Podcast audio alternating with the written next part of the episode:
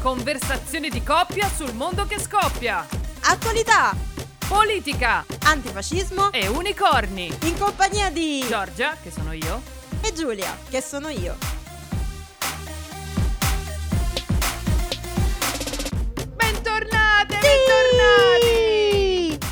Cambiamento climatico non esiste! L'ha detto anche Alberto Prestininzi, il nuovo coordinatore del Comitato Tecnico Scientifico per la costruzione del ponte sullo stretto di Messina. Se lo dice lui. Ah, in che buone mani siamo. Nella puntata di oggi avremo come terza incomoda un'intera flotta civile, rappresentata dalla voce di Riccardo Mattone Fantini, responsabile della comunicazione di Mediterranea. Sì, quella mediterranea, la flotta civile che raccoglie e coordina le organizzazioni del soccorso civile in mare. E c'è una cosa che trovo di una poesia potentissima e di azione incredibile. È scritto sul loro sito che Mediterranea nasce dall'indignazione. Dall'indignazione dinanzi alle migliaia di morti nel Mediterraneo e alla politica dei porti chiusi. Ecco, che potenza l'indignazione che porta a qualcosa, cioè che accende novità. Per questa nuova puntata l'argomento che avete scelto sui social per la seconda parte di Chiacchiera è il lessico di questo governo e eh, non so come faremo a non far durare questa puntata a 26 ore e tre quarti. Di cosa vuoi conversare questa settimana? Dovresti vivere più di 500... Tu proprio, Giulia. Ok. Dovresti vivere più di 500 anni per emettere le tonnellate di anidride carbonica che il jet di Taylor Swift ha prodotto in sette mesi. Mm. Ci vuoi provare? La destra vuole cacciare il direttore del Museo Egizio di Torino, Christian Greco, che secondo il partito guidato da Matteo ha gestito il museo, cito, in modo ideologico e razzista nei confronti degli italiani e dei cristiani. Aspetta, la destra vuole cacciare e secondo Matteo, quale Matteo? Di destra. Ah, certo, hai ragione. Quello di cui, del partito di cui parleremo oggi, la Lega. Ah, Stiamo ok. parlando di Salvins.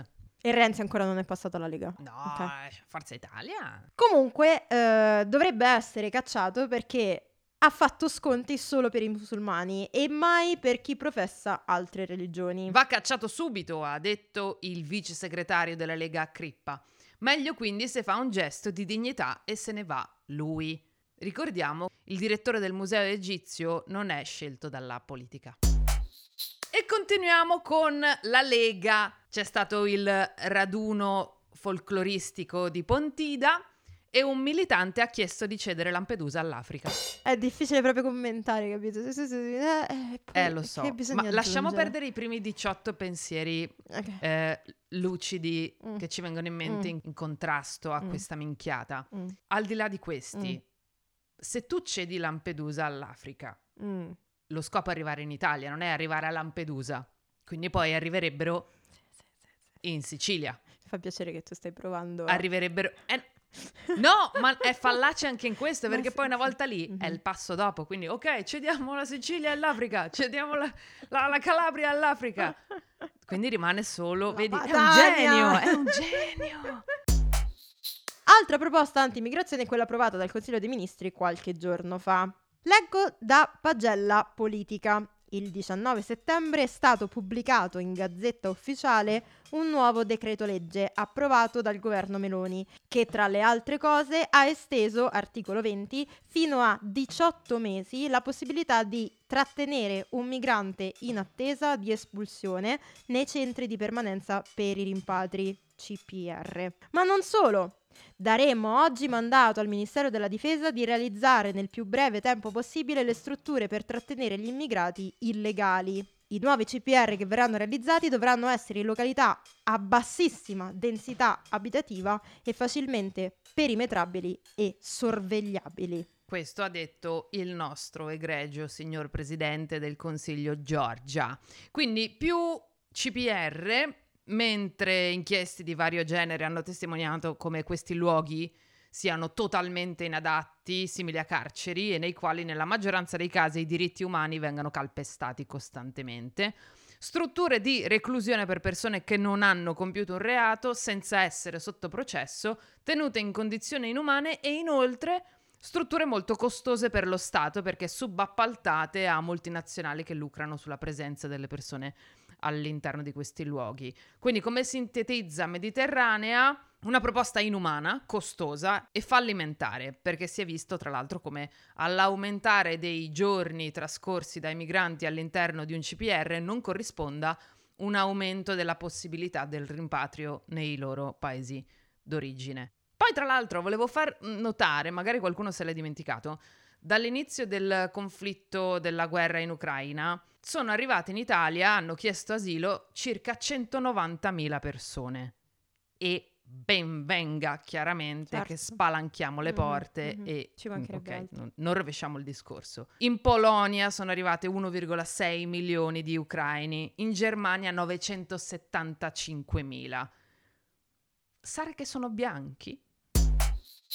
La coppia Salvini-Le Pen è pronta ad allargare il gruppo al Parlamento UE. Nel mirino Confederascia, un partito di estrema destra filorusso, Ma dai. euroscettico, Ma dai. Novax Colpo di scena. e monarchico. Bah.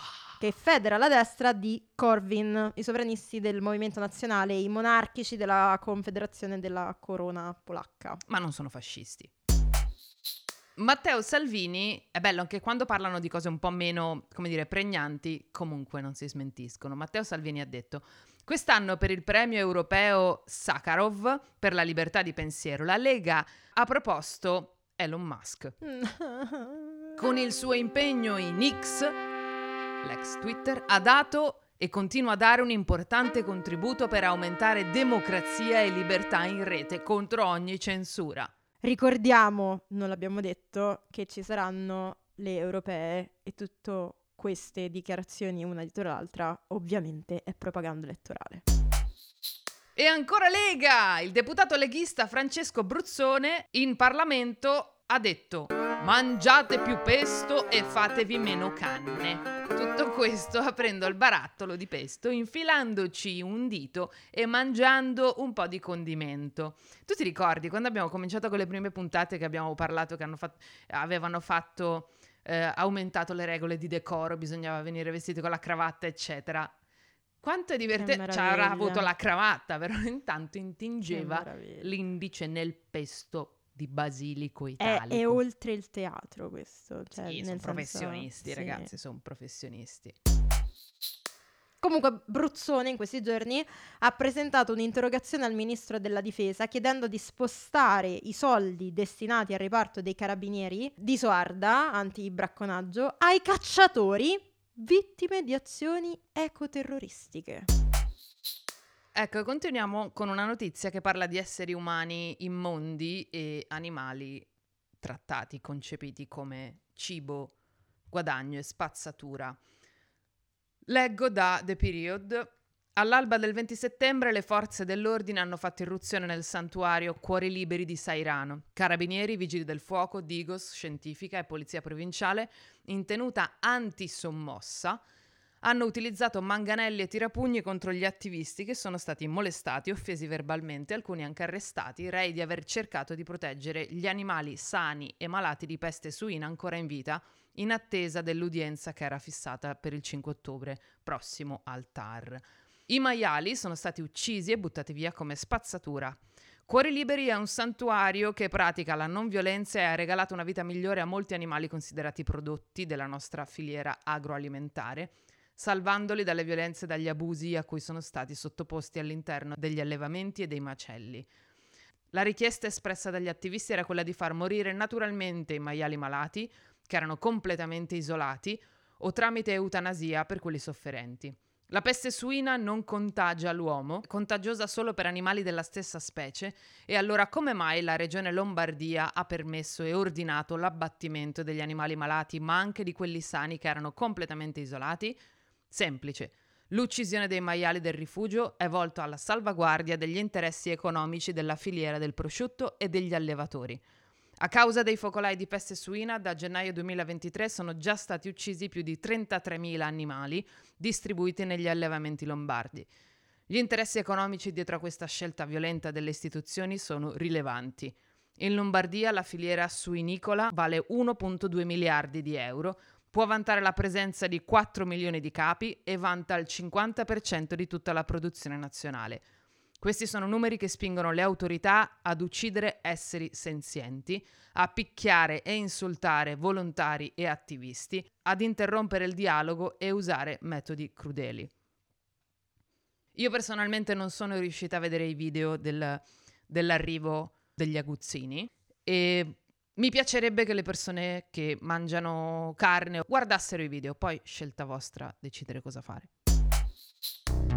Che cosa abbiamo visto in tv? Deadlock. Deadlock su Prime Video. Spoiler, una figata pazzesca, o no?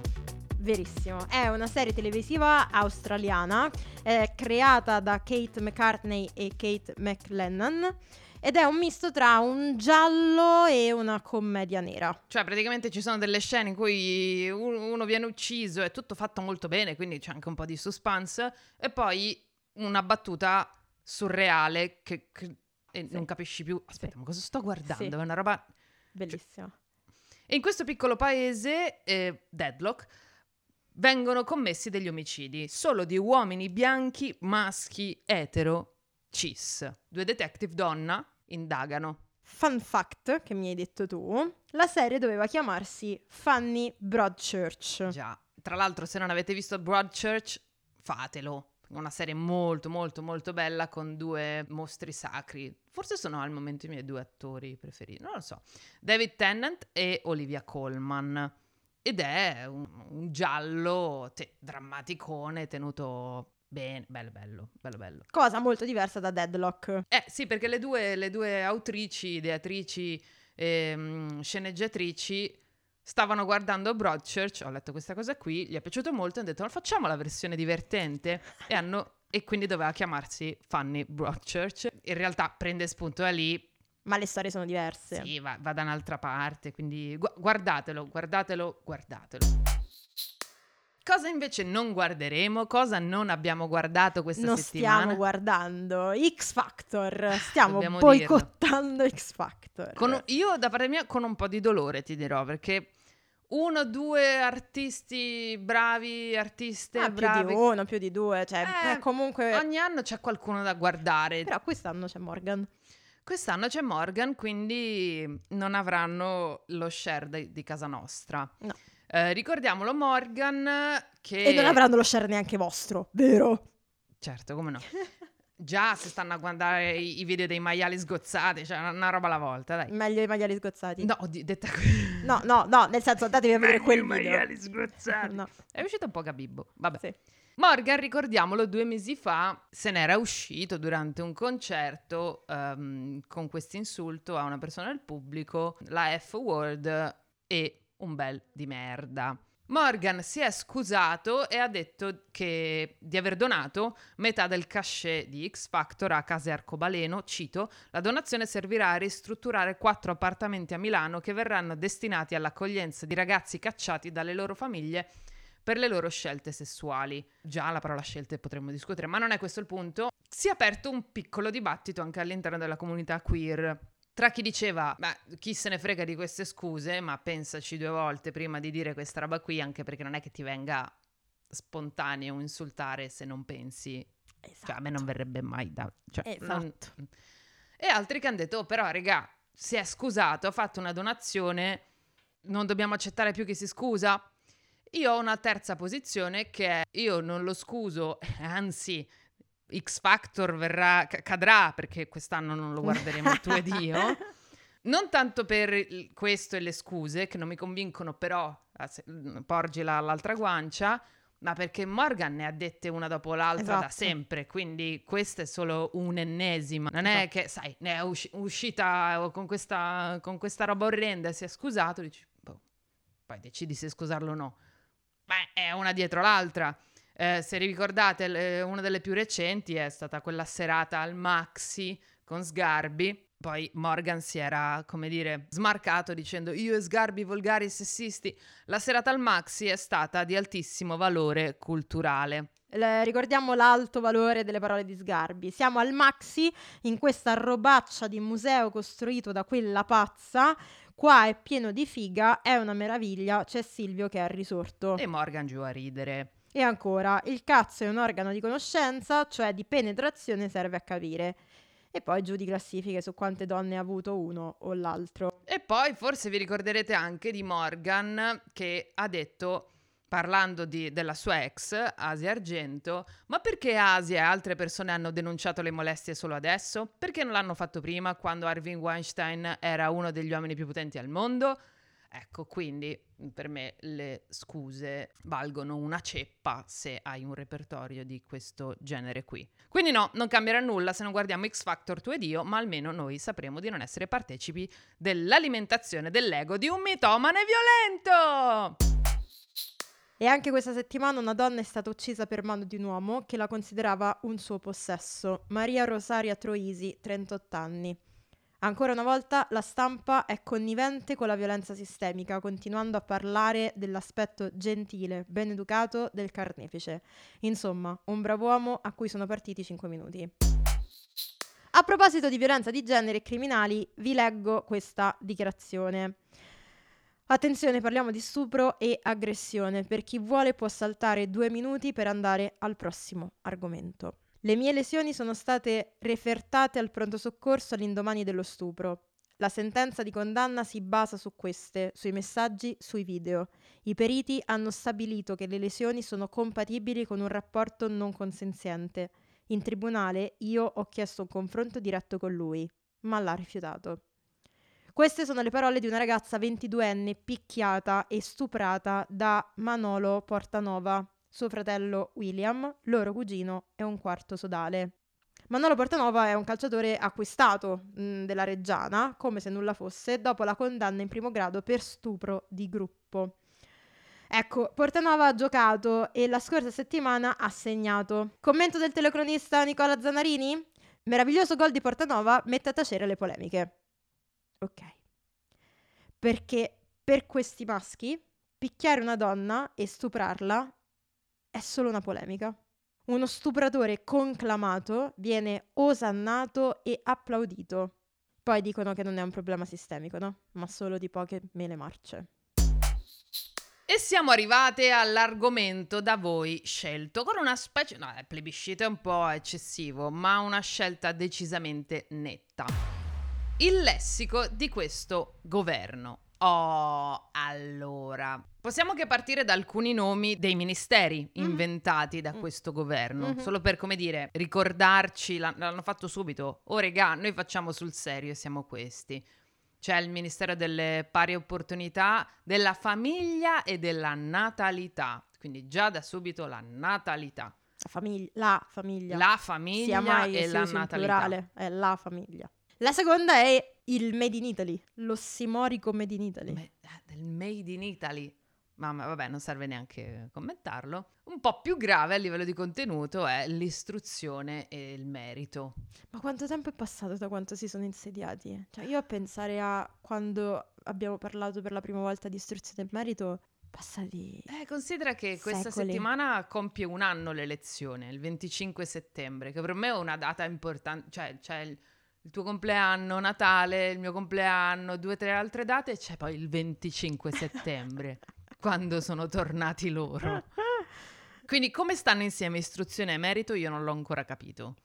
No, non sta, perché, non- perché non stanno insieme. Eh. L'istruzione è per tutte le persone, a prescindere. dal merito. Qua arriviamo a, a- a una cosa che su cui volevo ragionare con, con voi, anche voi che mi ascoltate non potete parlare, cioè potete parlare, poi io non vi sento, non solo perché non siamo vicini, ma anche perché probabilmente saremo, senza probabilmente saremo scollate nel tempo, cioè noi abbiamo registrato questa cosa e voi la starete ascoltando. Si sta aprendo il. Matrix Eh, adesso. sì, esatto.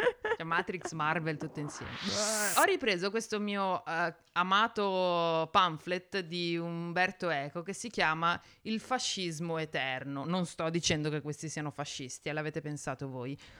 Ecco, in questo eh, pamphlet Umberto Eco riassume brevemente degli aspetti per i quali una forma di fascismo sia riconoscibile. Quello che ci diciamo anche spesso, no? Eh, fascisti del nuovo millennio non sono camicia nera, saluto romano, a predappio, quelli sono i fascisti vecchi, sono vecchi pure per quelli nuovi. Volevo leggere due, due, cosine per vedere se ci viene in mente qualcosa. E comunque saranno pure vecchi i fascisti a predappio, ma esistono. Sì, sì. Il fascismo eterno parla la neolingua. Tutti i testi scolastici nazisti o fascisti si basavano su un lessico povero e su una sintassi elementare al fine di limitare gli strumenti per il ragionamento complesso e critico. Parliamo degli slogan della Lega mm-hmm. che abbiamo visto a Predappio. C'era mm-hmm. questo striscione con scritto liberi a Predappio. a Pontida, lapsus, liberi e identitari. Prima ci ricordiamo, prima gli italiani, mm-hmm. cioè questi slogan che prendono la pancia di una classe media frustrata, che è un altro dei punti del fascismo eterno. Insomma, leggetelo, sono, è fondamentale, ci sono delle cose veramente illuminanti e molto molto semplici. Liberi e identitari. E la cosa interessante è quella parola lì, prima, liberi e identitari. Per me è abbastanza leggibile il fatto che sia un liberi di mandare a fanculo chi non la pensa come noi e identitari. Di che identità parliamo? Nelle aule delle scuole di ogni ordine e grado e delle università e accademie del sistema pubblico integrato di istruzione, negli uffici delle pubbliche amministrazioni, negli uffici degli enti locali territoriali, nelle aule nelle quali sono convocati consigli regionali, provinciali, comunali, circoscrizionali e delle comunità montane, nei seggi elettorali, negli stabilimenti di detenzione e pena, negli uffici giudiziari e nei reparti delle aziende sanitarie e ospedaliere, nelle stazioni e nelle autostazioni, nei porti e negli aeroporti, nelle sedi diplomatiche e consolari italiani e negli uffici pubblici italiani all'estero, è fatto obbligo di esporre in un luogo elevato e ben visibile l'immagine del crocifisso. Non eravamo liberi anche? No. Identitari. Che poi questa cosa, questa cosa di esporre l'idolo va contro quello che dice la Bibbia. Eh, ma non hanno letto. Mi ricordo che c'era questa cosa. Allora, questa cosa del crocifisso esposto c'è da sempre. Io mi ricordo, ero al liceo e c'era un mio compagno di classe, mi ricordo, che per scherzare diceva: Io sono per il crocifisso sulla parete. E io mi, mi, mi, accanivo contro di lui, avevamo anche un bel dialogo e quindi mi accanivo contro lui. Dicevo: Ma perché devi mettere il crocifisso?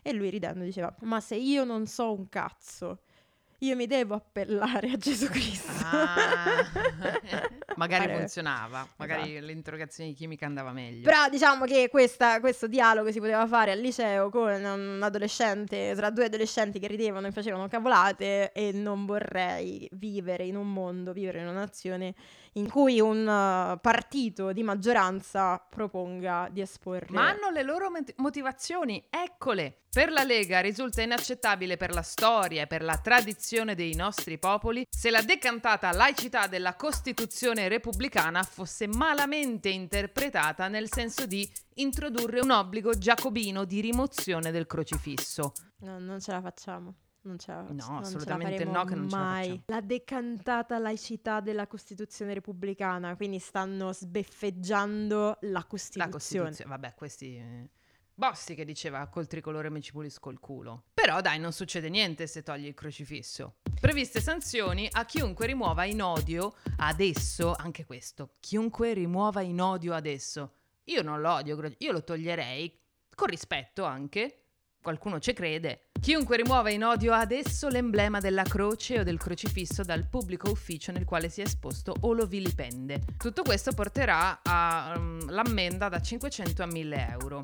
Una pena prevista anche per il pubblico ufficiale o l'incaricato di un pubblico servizio che rifiuti di esporre nel luogo d'ufficio l'emblema della croce o del crocifisso. Tutto questo è arrivato a pochi giorni dalla dichiarazione di Giorgia che diceva difendere la famiglia significa difendere l'identità, difendere Dio e tutte le cose che hanno costruito la nostra civiltà. Quindi paese laico non fascista. Sono conversazioni a due, tra due persone che si amano, ma questa rubrica si chiama La terza incomoda! Ed ecco è arrivata arrivato il momento che voi preferite di più. E abbiamo qui la terza incomoda di questa settimana che è Mediterranea, nella voce di Riccardo Mattone Fantini, responsabile della comunicazione di appunto Mediterranea. Ciao Riccardo! Yay! Yay! Ciao Riccardo, grazie di essere con noi. Ciao Giulia, ciao Giorgia, grazie mille per avermi invitato e ciao a tutte e tutti quelli che ci stanno ascoltando. Proviamo ad andare con ordine. Mediterranea ha come motto prima si salva e poi si discute. Ecco, ci spieghi a partire da qui di cosa vi occupate? Sì, allora, eh, Mediterranea Saving Humans si occupa eh, di soccorso civile nel Mediterraneo centrale, che significa un'azione di monitoraggio eh, del Mediterraneo in collaborazione con tante altre realtà che hanno imbarcazioni, aerei, delle linee telefoniche di emergenza che costituiscono quella che noi chiamiamo Civil Fleet, la flotta civile. E quindi noi nasciamo nel 2018 in un momento particolare della nostra storia in cui Matteo Salvini era ministro degli interni, Matteo Salvini e la sua politica dei porti chiusi non permettevano alle navi soccorso civile battenti bandiera straniera di entrare nei porti italiani e quindi noi ci siamo chiesti e allora perché non possiamo prendere una nave italiana e in qualche modo aggirare queste, queste, leggi assurde che poi sono state, come poi è stato dimostrato in vari gradi di giudizio, vanno contro il diritto del mare, il diritto internazionale. E quindi con un'operazione di crowdfunding eh, abbiamo raccolto eh, dei soldi e abbiamo comprato la nostra nave, la Mare Ionio, che è l'unica eh, nave battente bandiera italiana all'interno della flotta civile. Questo diciamo un po' questo racconto racchiude un po' il nostro motto, prima si salve e poi si discute, che significa che noi non vogliamo semplicemente parlare di immigrazione, protestare contro le politiche disumane eh, del governo italiano e dell'Europa, ma vogliamo agire nella pratica. E questo poi ci ha portato ad agire in tanti altri contesti. Per esempio, dopo lo scoppio eh, della guerra in Ucraina, dopo l'invasione russa, eh, noi siamo andati in, in Ucraina perché c'era bisogno anche lì del nostro aiuto e abbiamo portato la nostra filosofia, quella dei passaggi sicuri verso appunto dei paesi sicuri e quindi abbiamo iniziato queste missioni che si chiamano Safe Passage che permettevano alle persone indipendentemente dal loro passaporto che vivevano in Ucraina di fuggire dalla guerra e arrivare in Italia. E poi Ancora adesso siamo in Ucraina con un altro progetto che si chiama Medcare for Ukraine. Fornisce cure mediche di base alle profughe e ai profughi che provengono dalle zone del fronte. Ancora, adesso stiamo iniziando a pensare a una missione in Marocco e dove c'è bisogno di aiuto, quindi anche qui presto partiremo per una missione a fine mese per andare in Marocco per vedere eh, come possiamo dare una mano. La situazione delle ultime settimane sta mettendo tragicamente in evidenza gli effetti di un comportamento politico decennale, cieco e criminale. Negli scorsi giorni abbiamo visto una quantità di arrivi record di persone in movimento, oltre 5.000 persone e 112 imbarcazioni nella sola giornata del 12 settembre. Ecco, volevo chiederti, ci aiuti a capire cosa stia succedendo nel Mediterraneo e quindi anche in cosa siamo noi cittadini italiani coinvolti direttamente. Certo, eh, eh, nel Mediterraneo centrale sta succedendo quello che succede da tantissimi anni. Eh, il Mediterraneo centrale è solo l'ultima parte di una rotta, o meglio, tante rotte migratorie che dall'Africa occidentale, dal, eh, dall'Africa centrale, ma dalla stessa Libia e dalla, e dalla Tunisia portano all'Europa e ovviamente è la, è la più pericolosa, una delle tratte più pericolose perché le persone si mettono in viaggio in mare su imbarcazioni di fortuna cercando in qualche modo di arrivare in Italia e in Europa. Quello che sta succedendo adesso in realtà non ci, non ci, sorprende. Il governo italiano e poi in generale l'Unione Europea per contrastare questo fenomeno non fanno ciò che dovrebbero, che sarebbe semplicemente garantire dei passaggi sicuri e liberi per le persone che vogliono migrare, ma eh, decidono di esternalizzare i confini eh, dell'Europa e quindi fare accordi con gli stati di partenza, con eh, la Libia, con la Tunisia. Però c'è da considerare che in Libia c'è una guerra civile, sono delle milizie eh, che eh, sono in continuo contrasto tra di loro e che spesso finanziano le loro azioni militari tramite la tratta delle persone migranti che vengono rapite, incarcerate nei lager, viene, eh, viene chiesto un riscatto per, perché vengano liberati. Bene, noi con la Libia quando c'era Marco Minniti al Ministero degli Interni con queste milizie ha fatto degli accordi perché fermassero le partenze e questo vuol dire che l'Italia fornisce motovedette alla cosiddetta Guardia Costiera Libica che opera respingimenti illegali nel Mediterraneo catturando e riportando in Libia le persone che partono. Vuol dire che l'Italia finanzia centri di detenzione che noi chiamiamo lager perché sono dei pro- veri e propri campi di concentramento dove le persone muoiono e vengono torturate. E poi nel, nell'ultimo mese il governo Meloni ha anche siglato un, un, un accordo simile con il governo tunisino. In Tunisia al potere c'è il presidente Kais Saied, che è un dittore,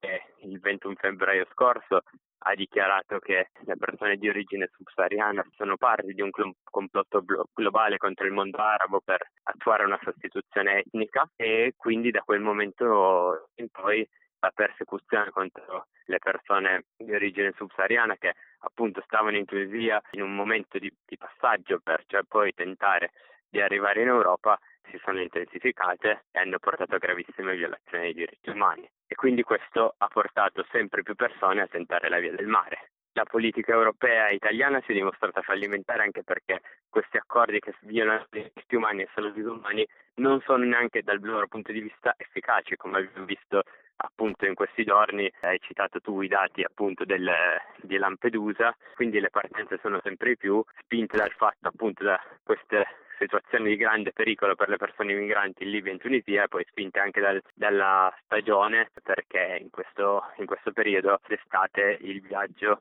è possiamo dire meno complicato anche se sempre molto pericoloso. Tutta questa serie di fattori, oltre che i continui colpi di Stato nell'Africa centrale, in Niger, in Mali, eccetera, che portano le persone a scappare da lì, hanno fatto sì che tantissime persone arrivassero in Italia, in particolare eh, qui dove mi trovo nell'isola di Lampedusa.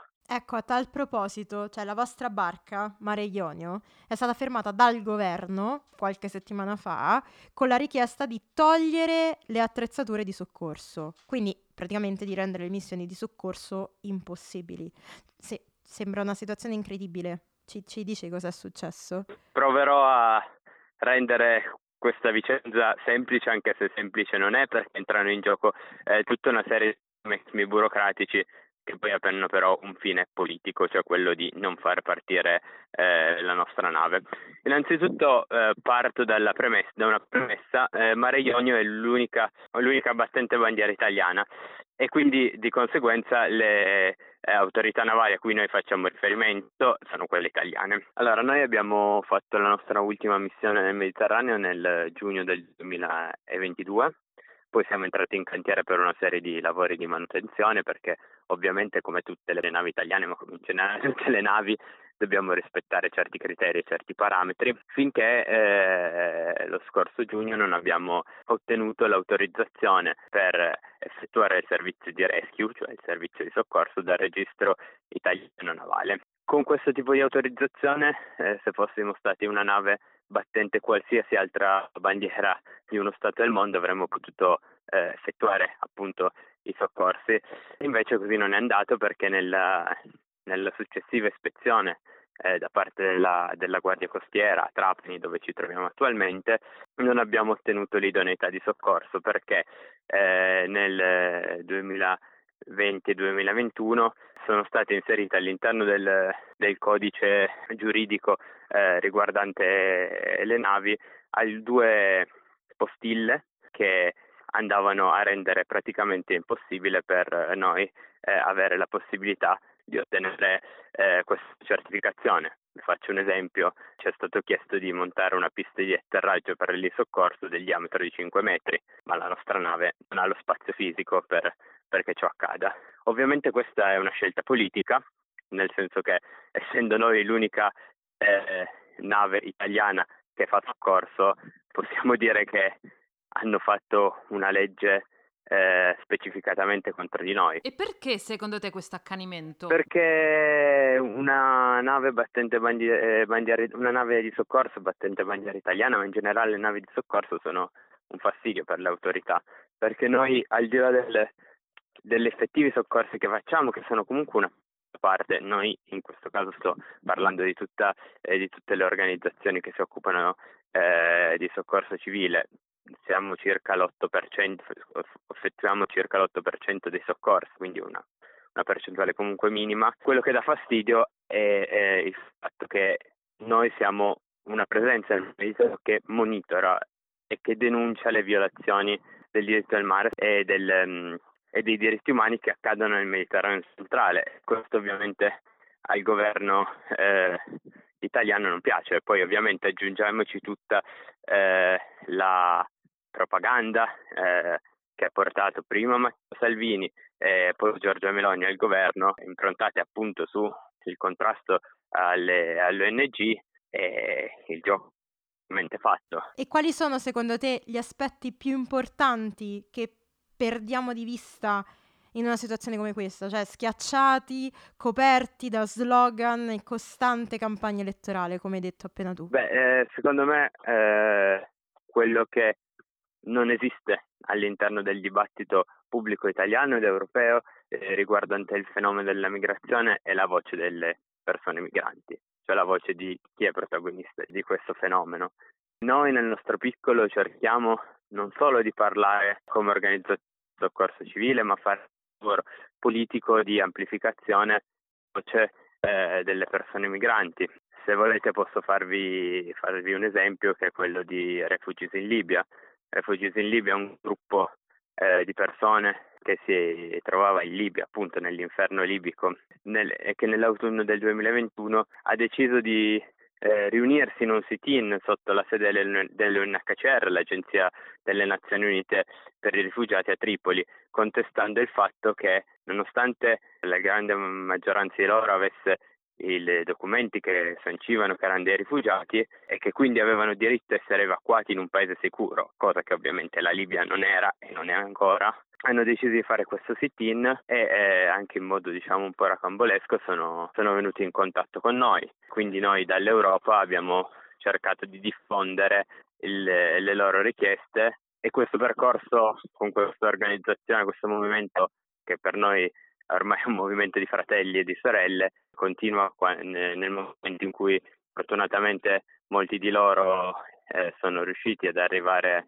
in Europa, però continua anche perché ci sono de- alcuni di loro, tante persone in generale in Libia, ma in particolare alcune di queste persone che hanno preso parte a questa protesta eh, incarcerate eh, nei lager libici, in particolare in, nel famigerato lager di Enzara. Alcuni sono stati liberati e sono ancora in Libia ma non hanno ottenuto eh, l'evacuazione verso l'Italia, verso l'Europa e quindi noi continuiamo a lottare insieme a loro ed è un po' questo che noi vogliamo cercare di fare, aiutare queste persone a far sentire la loro voce sfruttando il nostro privilegio di persone bianche con un passaporto europeo. Ecco, a proposito di, di noi dal nostro lato privilegiato e nella fattispecie dico proprio noi italiani e italiane, cosa possiamo fare per eh, non essere complici silenziosi e per aiutare, per fare qualcosa di utile? Beh, eh, si può fare ovviamente tanto. Innanzitutto partiamo proprio dalle basi, informarsi, informarsi, capire cosa sta succedendo e eh, anche diffondere queste informazioni eh, ad altre persone, cercando di combattere questo fenomeno di propaganda, misto di propaganda e disinformazione eh, che spesso circonda l'argomento migrazioni e l'argomento in particolare del Mediterraneo. Poi si possono fare tantissime cose, io vi parlo di quello che si può fare all'interno del Mediterraneo, noi eh, abbiamo attualmente più di 40 gruppi locali che noi chiamiamo equipaggi di terra, sparsi in tutta Italia e anche in alcune città europee, addirittura negli Stati Uniti. Semplicemente unirsi a questi gruppi che si occupano di fundraising per l'associazione, ma anche di eh, organizzare organizzazioni eventi in generale per cercare di sensibilizzare l'opinione pubblica sul tema delle migrazioni. Poi ovviamente un'altra, un'altra cosa grande importanza per noi è il sostegno economico eh, donare, darci una mano perché appunto noi siamo un'organizzazione no profit eh, tutti i soldi che ovviamente servono per resistere e per eh, portare avanti le nostre missioni ci arrivano dalle donazioni. Grazie Riccardo, grazie. Grazie di averci dedicato questo tempo qui. Noi nel nostro piccolo cercheremo di fare quanto più risonanza possibile. Grazie per il tuo e per il vostro lavoro incredibilmente necessario. Grazie a voi. Grazie Riccardo per essere stato con noi, veramente, grazie, Grazie per a il voi. tuo tempo. Per il nostro quinto anniversario Giorgia mi ha regalato la tessera associativa di Mediterranea, Roba forte, roba romantica. quindi vi stiamo dando un'idea.